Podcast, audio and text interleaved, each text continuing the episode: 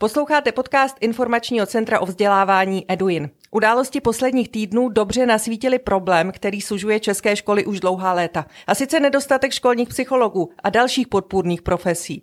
Potřebné jsou nejen pro děti, které ze vzdělávacího proudu vypadly kvůli absenci v distanční výuce během pandemie. Speciální přístup je nutný i v případě ukrajinských žáků a studentů prchajících před válkou. Potřebu změnit atmosféru v tuzemských třídách ilustruje konečně i letošní tragický incident na jednom z pražských odborných učilišť, kde student smrtelně zaútočil na svého učitele. Educast o vzdělávání s nadhledem. U mikrofonu vítám analytika společnosti Pak Research Karla Garguláka. Dobrý den. Dobrý den. Ukazuje se tedy teď jasněji než dřív, že potřebujeme školní psychologi, že je to věc, kterou už nelze odkládat? Určitě ta institucionalizace je jedno z klíčových témat vzdělávací politiky. Zároveň ale nutné si také zvědomit, že vlastně jako těch odborných pozic nebo těch profesionálů vlastně nikdy nebude úplně dost. Eh, je důležité také pracovat na tom, aby vlastně těmi kompetencemi k tomu, jak pomoct dětmi, kteří mají nějaké trápení, eh, to znamená, mají třeba nějakou jako diagnostiku nebo nějakou speciální vzdělávací potřebu, uměli i samotní učitelé. To, co je ale stále velkým dluhem české vzdělávací politiky, tak je skutečně to, že eh, se nám ta jistota toho, že ty pozice na těch školách budou dostupné, tak se stále nerealizovala. A e, vlastně e, ten systém se neustále tak zaplátává e, nějakými různými intervencemi či finančními nástrojemi, jak vlastně ty lidi takzvaně zaplatit nebo je do toho systému dostat, ať už jsou to prostředky evropských sociálních fondů nebo ESIF, nebo jsou to nějaké národní prostředky a po případě to třeba dofinancovává zřizovatel. A ta snaha vlastně do budoucna o to, aby skutečně ty pozice pro ty školy byly více nárokové, tak je velmi hodná nebo naprosto ideální a je to nějaký standard těch vyspělých vzdělávacích systémů. Ty jste, Karla, jmenoval mnoho témat, kterých se určitě alespoň některých chci dotknout. Jednak mě zaujalo, když jste řekl, že se hodně uh, látá ten uh, systém financování, tak aby školy si skutečně mohly dovolit uh, psychologa alespoň třeba na částečný úvazek, když to nejsou velké školy a že to většinou jde z evropských peněz. Znamená to, že ze státního rozpočtu to zatím nárokové není, že s tím státní rozpočet rozpočet nepočítá, že budou psychologové a možná se ještě k tomu dostaneme i další profese, jako třeba speciální pedagogové. Pokud je ta škola hodně velká, tak eh, ty prostředky, které jdou na pedagogické pracovníky, tomu řediteli, tak nějakým způsobem umožňují to, aby on si dokázal zafinancovat nějakou další podpůrnou pedagogickou pozici, ale hm, česká realita a systém českých škol je trošku jiný. Eh, ty školy jsou různě veliké, spíš jsou zle počtem žáků menší a eh, tím pádem ty prostředky pro to, které ten ředitel ze státního rozpočtu dostane, nejsou tak velké. Pak je tady nějaká cesta takzvaných podpůrných opatření v rámci systému společného vzdělávání, které je možné vlastně jako nějakým způsobem využít i na personální eh, podporu těch jednotlivých žáků. Ovšem eh, zatím ten systém vlastně neběží tak úplně dlouho a mm, ty financování těchto pozic, těch více odborných pozic, jako je speciální pedagog anebo psycholog, tak se nevyužívá. Primárně opravdu ta personální podpora je individuální tomu žákovi, typicky je to asistent pedagoga. Pak je tady ještě taková jako dimenze, kdy máme uvědomilé zřizovatele, kteří říkají, no, eh, my si opravdu víme to, že ty školy potřebují tyto podporné pedagogické pozice, ten stát nějakým způsobem je nepodporuje, tak je dofinancují financujeme. Já třeba ze své zkušenosti znám hodně uh, takových zřizovatelů. Můžeme se bavit o Ostravě, můžeme se bavit o Rožnově pod Radhoštěm, můžeme se bavit třeba o táboře, další města. Ale záleží na tom, jako svícení jsou ti zřizovatelé, není to nárok. Přesně tak. A zároveň uh, opět uh, ti zřizovatelé, kteří mají více peněz, tak mají možnost to takhle zafinancovat. Ty menší města, menší obce, které zřizují školu, tak takové prostředky rozhodně nemají. Tak to je nějaká třetí dimenze. A ta čtvrtá dimenze, jak jste mluvila o tom, tak jsou to ty evropské peníze. To znamená peníze jak takzvaných šablon, to znamená nějaká možnost vlastně univerzálně školu využít nějaké prostředky. A rychle na, čerpat peníze. Přesně tak. A nebo jsou to nějaké projekty. Eh, eh, typicky právě třeba v té Ostravě je to prostřednictvím nějakého velkého projektu právě z evropských fondů. A je to jenom to látání, myslím, jenom eh, jaksi vychytávání toho nejhoršího, protože třeba ministr školství Petr Gazdík ujišťuje, že potřebné peníze na takzvané speciální týmy, on jmenoval kromě psychologů právě ty sociální pedagogy, speciální pedagogy, eh, asistenty pedagogů a tak dále eh, by mohli jít eh, z toho operačního programu Jan Amos Komenský, to je více než 4 miliardy korun. To je docela velká částka, to, ale systémové řešení to pořád není? No, ta novinka je v tom, že se nám nově nastavují nějaké parametry toho, která škola má nárok. Zatímco nyní to bylo o aktivitách škol, které chtěly vlastně čerpat ty prostředky prostřednictvím těch šablon, tak nyní se vlastně ten systém nadizoval tak, aby vlastně každá škola, základní škola, teď primárně podotýkám, měla v nějakém podílu počtu žáků a ještě se zohledním třeba žáků se speciálním vzdělávacími potřebami nárok na nějakou pozici nebo jako institucionalizovanou financovanou pozici, buď to speciálního pedagoga nebo právě školního psychologa, takhle může využít a vlastně a jednoduše eh, je mohla čerpat takto institucionálně zakotvenou. No a ten plán ministerstva školství a ministerstvo školství to vlastně deklaruje poměrně už otevřeně. Mám dokonce pocit, že už je to i e, komunikace přímo představitel ministerstva říká, v roce 25 to převedeme do národního, e, do národního financování. To Tedy znamená, normálně ze státního přesně rozpočtu. tak bude nárok a vlastně oni hovoří o tom a docela hezky to ilustrují, že v současné chvíli je třeba nějakých tisíc e, speciálních pedagogů a psychologů školních financovaných. To možná ty trošku méně předobíhají nějaké, nějaké ty šablony a tak dále. Oni říkají, teď systém systém prostě kolem 2000, něco takový 2000 něco, mm-hmm. nějaké stovky, což je vlastně jakoby zdvoj až jako násobení toho počtu, což je jako sympatická iniciativa a je potřeba vlastně jako ministerstvo v tom podpořit a naopak ještě vlastně v tom politickém procesu jako více zavázat, podpořit to ministerstvo v tom, že se to jako fakt povede. To znamená, aby ideálně rozpočtový výhled ve svém plánu zohledňoval tady tu novou alokaci, co se dřív povedlo třeba Plagovi, panu ministrovi, mm-hmm. s navyšováním platů a zároveň třeba možná i opravdu jako hovořit nějaké legislativní ukotvení, že ta nárokovost tam je, jsou nějaké prováděcí předpisy eh, k tomu, které třeba říkají, že na školách jsou nárokové nějaké pozice, eh, typicky jsou to spíš specializované pozice učitelské, jako výchovní poradce nebo, nebo, nebo, nebo, nebo preventista. A vlastně to tak jako víc ten systém zavázat k tomu, že to fakt stane, protože jako nyní to může být třeba jenom politická deklarace. Tak a ta už trvá poměrně dlouho, ne? Je... Tedy ta deklarace, že eh, budou mít učitelé jako pomocníky i jiné profese, i se sociální oblasti, anebo psychologické. Je to tak, je to tak. Zároveň já si pořád jako myslím, že není tak úplně jednoduché opravdu jako takzvaně vycvičit a dostat do škol stovky nových psychologů školních. Už jenom proto, jak je regulovaná ta pozice, už jenom proto, kolik je absolventů té pozice a tak dále, je určitě důležité školám dát právě možnost mít financované nějaké specialisty, nejenom ty školní psychologi, ale typicky právě speciální pedagogy, kteří vlastně mají tu schopnost diagnostiky, pracovat s žáky se speciálními vzdělávacími potřebami a tak dále. Jasně jsou orientovaní jakoby na ně, ale vlastně, když se potom paradigmaticky podíváte, jak vypadá eh, ten samotný výcvik, eh, to vzdělávání těchto, těchto pozic, tak oni vlastně pracují se všemi žáky, protože každý žák má vlastně vždycky většinou nějakou specializaci potřebu. A teď jde právě tím, co říkáte, ta moje další otázka docela dohromady, co by vlastně školní psychologové měli mít na starosti, jestli by měli v uvozovkách hasit požáry, tedy se věnovat dětem, které eh, opravdu už mají nějaké speciální potřeby, jsou v tísni nebo řeší nějaký problém doma, nebo jestli by to měli být lidé, kteří preventivně dohlížejí na školu, jaká je tam atmosféra a obecně se věnují eh, žákům nebo i učitelům. Já si úplně nemůžu asi dovolit přesně, co profesně má dělat uh, Spíš mi jde o to, jestli to je někdo, ale... kdo tam třeba, a teď to řeknu lidově, sedí celou dobu v té škole, má tam svůj kancelář, nebo je to nějaká ne, psychologická poradna, kam je jednoduché zavolat nebo odvést dítě? O tom jsem vlastně chtěl mluvit. Mně Principiálně z hlediska té efektivity nějaké vzdělávací politika parametrů toho systému jde opravdu o to, aby existovalo nějaké pracoviště na té škole, které nazýváme právě školní poradenské pracoviště, které tvoří nějaká parta trošku více kvalifikovaných expertů. Typicky je to právě, jsou to v základu nějací specializovaní paní učitelé a paní učitelky, to znamená výchovný poradce, preventista, popřípadě nějaké jiné specializační pozice. Eventuálně, když je to opravdu nějaká komplikovanější lokalita, tak právě lidi, kteří zabývají nějakou sociální pedagogikou a sociálně třeba i prací.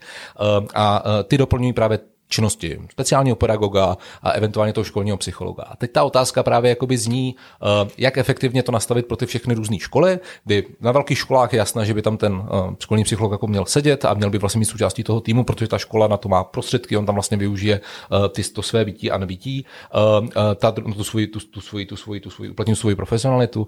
Ta, ta otázka je potom, jestli vlastně pro ty menší školy nemá právě existovat i nějaká spíše jakoby, tady ten tým má fungovat pro to, aby jako diagnostikoval tu potřebu, že už je potřeba další intervence, nějaké speciální psychologické práce už mimo tu školu. A to je vlastně i nějaká myšlenka do budoucna, kdy se hodně mluví právě o tom a mluví o tom třeba Česká společnost pro inkluzivní vzdělávání, mluví se hodně mm-hmm. o nějaké terénní práci, o nějakých jako multioborových týmech, které tvoří uh, psychiatr, psycholog, uh, sociální, a, sociální pedagog, pr- přesně tak, přesně tak. A vlastně tady tyhle ty třeba projekty se pilotují v rámci uh, poměrně zajímavých uh, projektů, ať už je to třeba na Mostecku, mám pocit, nebo právě na Kutnohorsku, tím s Eruzměnou a už vlastně přináší první nějaké zajímavé výsledky, že ty terénní, ta terénní práce funguje zajímavě. To jsou piloty. Jak daleko jsme od situace, kdy to bude reálné? A to na školách v Česku obecně potřebujeme změnit zákony, třeba zákon o pedagogických pracovnících mě napadá, který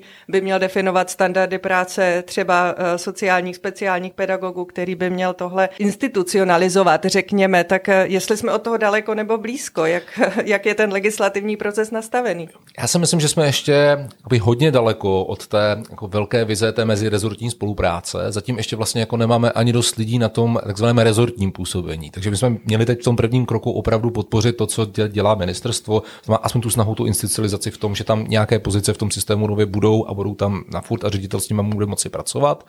Uh, to je ten první krok a uh, to můžeme dělat různými nástroji, právě jak jsem mluvil, právě Třeba i pomocí regulace. těch evropských peněz. To možná taky, a to je spíš jako opravdu projektová věc. Já si tak, myslím, že ty evropské peníze by ale neměly... teď, teď jde spíš hmm. o to, jak definovat standardy práce těch lidí. To je další věc, přesně tak. Jakoby, jakákoliv institucionalizace, že ty pozice máte nějak regulované, tak vede právě k nějaké standardizaci jejich činnosti, nějaké kvalitě. Počítá se s nimi, tu... zkrátka není to jenom výjimka nad standard. Potřebujeme vydefinovat tu kvalitu vlastně uh, té jejich působnosti a to jsou věci, které vlastně v České republice dlouhodobě chybí. A to je důležité to taky zvědomovat. Jo? To znamená, máme tady nějakou vydefinovanou kvalitu škol, to vydefinovala Česká školní inspekce, máme kritéria kvalitní školy.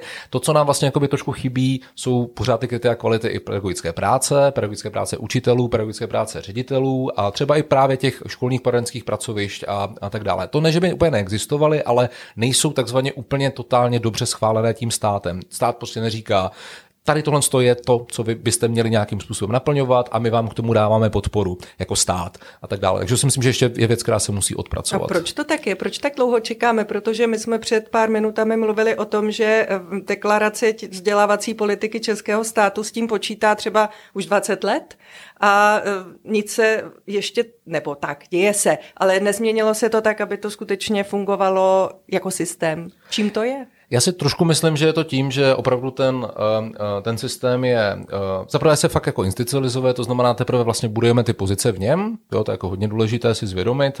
Ta druhá věc je, že je zde nějaká dlouhodobá, vlastně třeba 30 letá snaha o to vlastně spíše posílit nějakou autonomii, nějak více jakoby decentralizovat ten systém a tak dále, což jako paradoxně sebou právě nese i to, že se hodně moc odpovědnosti přenáší vlastně na ty samotné školy, na ty samotné paní učitele, paní učitelky, bez nějaké podpory. A jsou všechny nějaké trendy, které do jisté míry i způsobily právě to, že zde vlastně k nějaké podpoře, vydefinování té kvality a právě toho systému podpory pro její naplňování, tak tak, tak jednoduše se to ještě nepovedlo uh, takto zrealizovat. A ten tlak na učitele v tom směru, že by měli odhadovat, který žák nebo žákyně potřebuje pomoc, či studenta poslat za psychologem nebo vyhledat jinou odbornou péči, tak ten je teď vyšší, předpokládám, s těmi všemi výzvami, které teď české školy postihly a kterým čelí pedagogové a pedagožky, třeba tedy ta covidová doba, doba distanční výuky, teď příchozí z Ukrajiny, které je nutné integrovat, zatím se neví ještě, kolik dětí to bude od nového školního školního roku.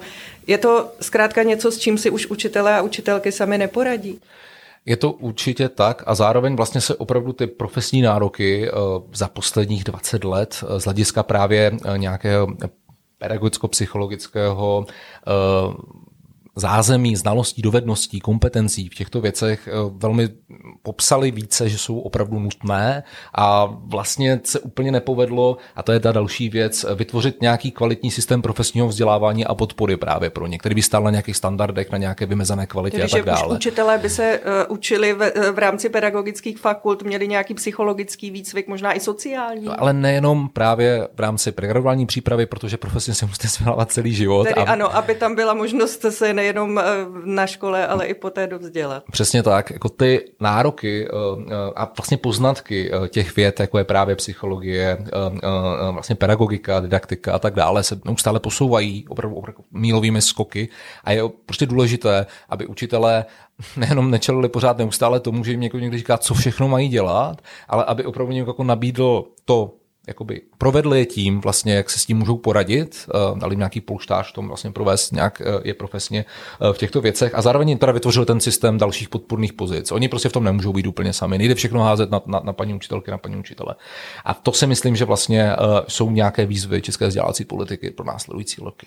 Řekl byste, Karle, že ta kritika, která míří na české školství v tom, že je tam dlouhodobě zanedbávaná péče o duševní zdraví, že je skutečně na místě a myslím, že zrovna už nedávno, před chvílí jste zmínil společnost, Českou odbornou společnost pro inkluzivní vzdělávání, která s touto kritikou přichází a ne jen jednorázově, ale i dlouhodobě, že to je pravda, že se zanedbává duševní zdraví a psychologická péče. Já bych řekl, že to je kritika, já bych řekl, že to je jako zvědomování nějakého problému a uh, ta druhá věc, která je s tím hodně zpětá, je vlastně, uh, že opravdu to profesní vzdělávání paní učitelek a pánů učitelů a třeba i pánů ředitelů v tom, jak to nastavit tady ten, ten vlastně způsob nějaké práce, tak nebyl nikdy popsán, vytvořen dobře a tak dále, nějak podpořen. A v ten moment uh, uh, vlastně pokud paní učitelé a paní učitelky jako nevědí, co přesně vlastně mají jakoby dělat, co se v nich očekává a tak dále, mají tu jistotu. Zároveň třeba ani jako neznají vůči sami sobě nějaké podpůrné mechanismy. Možná důležité. oni sami potřebují psychické, supervizi a psychologickou přesně tak, pomoc. Přesně tak, psychické zdraví, vlastně to, jak funguje nějaká profesní prostě nějaký činnost, nějaká kvalita v tom, jak vlastně o sebe pečovat, jak vlastně fungovat a tak dále. Oni to neznají, jsou pod velkým tlakem, neustále na výkon, eh, vnímají to, že prostě ta očekávání jsou ze strany eh, státu v tom, že prostě jednoduše děti musí projít a být připravené nějaké přijímačky, zároveň je tady nějaké očekávání rodičů, přesně tak, a, a, a to jsou různé tlaky a oni vlastně nemají ty nástroje k tomu, jak s tím pracovat, jak vlastně opravdu být takzvaně jakoby v pohodě v tom, nepodporuje vlastně v tom i to vedení školy, neumí vlastně s tím pracovat v tom kolektivu, nezdílejí si, nespolupracují. Jsou všechny věci, které patří právě nějaké standardizaci kvality té práce samotné, těch zboroven, těch škol a tak dále, a jakoby kvalitě, eh, tak to jsou všechny věci, které my musíme ještě neustále podporovat, vytvářet, znovu vydefinovat a vlastně jim nějakým způsobem pomoct. Snažím se vzpomenout si eh, na ten úvod, eh, který jste, Karle, taky tak pěkně rozebral, že bych ráda ještě se vrátila k jednomu tématu, který ten úvod, které ten úvod obsahoval a to je, jestli vůbec bude dost lidí. Dejme tomu, že se najde dost peněz na to a jsem optimistická, že se najdou, aby se vytvořily ty podpůrné skupiny nebo by se mohly vytvořit pro učitele a učitelky, no ale bude na trhu dost psychologů, psycholožek. Já jen k tomu, že uh, bychom mohli uvést nějaká čísla, alespoň co jsem se dočetla v otevřených zdrojích školství, potřebuje zhruba 700 eh, lidí na pozici psychologů, ale najít je možné zhruba cirka 400 eh, a teď 300 bude chybět. Tak jestli to vůbec bude možné naplnit. Já jsem to vlastně zmiňoval uh, úplně na začátku, i když to vlastně pedagogicky není úplně, úplně, úplně, že se vlastně opakuju. Uh, uh, já podle mě ne. Podle mě uh, ta představa, že se vlastně povede úplně dobře uh, institucionalizovat, zakotvit, najít ty lidi a tak dále, tak není úplně, úplně jako dokonalá v tom duchu, že eh, se to prostě jako nemusí zdařit, zvlášť jako v některých lokalitách eh, eh, typicky ta představa, že opravdu najdeme pro školy v místech, které jsou třeba vzdálené absolventům těchto oborů a fakult, jako je právě třeba na Karlovarsku, někde na Ústecku, na Plzeňsku, v těch vedlejších regionech a tak dále, tak si myslím, že není úplně, tam ty, tam ty služby nejsou, nejsou jako nedostupné ani dneska a to už jakoby ty možnosti financovat vlastně mají. Takže si opravdu myslím, že je hodně důležité vlastně ne uvolnit, ale jako snažit se vlastně pracovat s tím, co máte. To znamená pracovat s nějakým upskillingem panů učitelů a paní učitelek, jeho profesní podporou a pracovat s těmi dalšími třeba podpůrnými pozicemi, jako jsou právě speciální pedagogové, my o těch sociálních pedagogích a tak dále,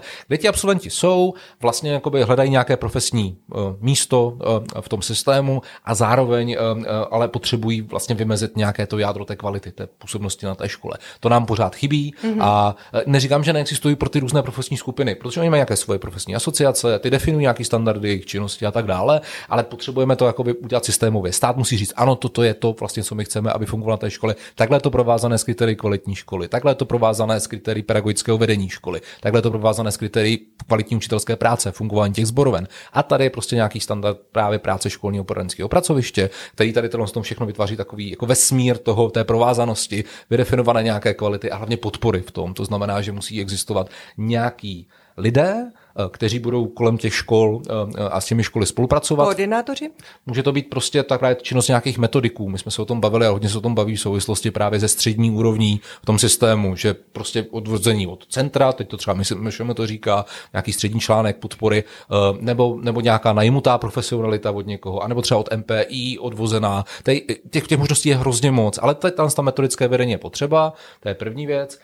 A potom je druhá věc právě designované ty programy dalšího vzdělávání. To znamená, ta, ta nabídka vlastně té práce úplně ideálně, a ještě aby to bylo realizováno v té škole, že přijde nějaký metodik a vy si s ním prožijete prostě dva měsíce jako intenzivní práce celé té zborovny, i třeba těch pozic právě, které tam v tom jsou, protože úplně každá ta nová pozice v tom systému je vlastně jakoby nějakým způsobem si prochází tou institucionalizací. Musí se nastavit, jak se říká, procesy, já, aby já, všichni věděli, co mají dělat. Já jsem chtěl dát úplně konkrétní příklad vlastně v rámci pro, projektů s ESIF, třeba nějakých větších, které jsou více systémové, se projektují, se právě pilotují různé pozice. Typicky je to sociální pedagog, kdy my jsme třeba teď dělali takový sběry dat eh, právě v, eh, na Ostravsku eh, a tam jsme vlastně zjišťovali, že každá ta škola si v instituci té pozice a vlastně jeho ukotvení a té spolupráce s učiteli a tak dále, prostě to trvá dlouho, hledá si tu cestu a vlastně si tak trochu jako hledá i ty zdroje, co mám dělat, jak to má být a tak dále, jak mám spolupracovat s těmi učiteli a takhle nějak jako by od různých zdrojů, neziskovek,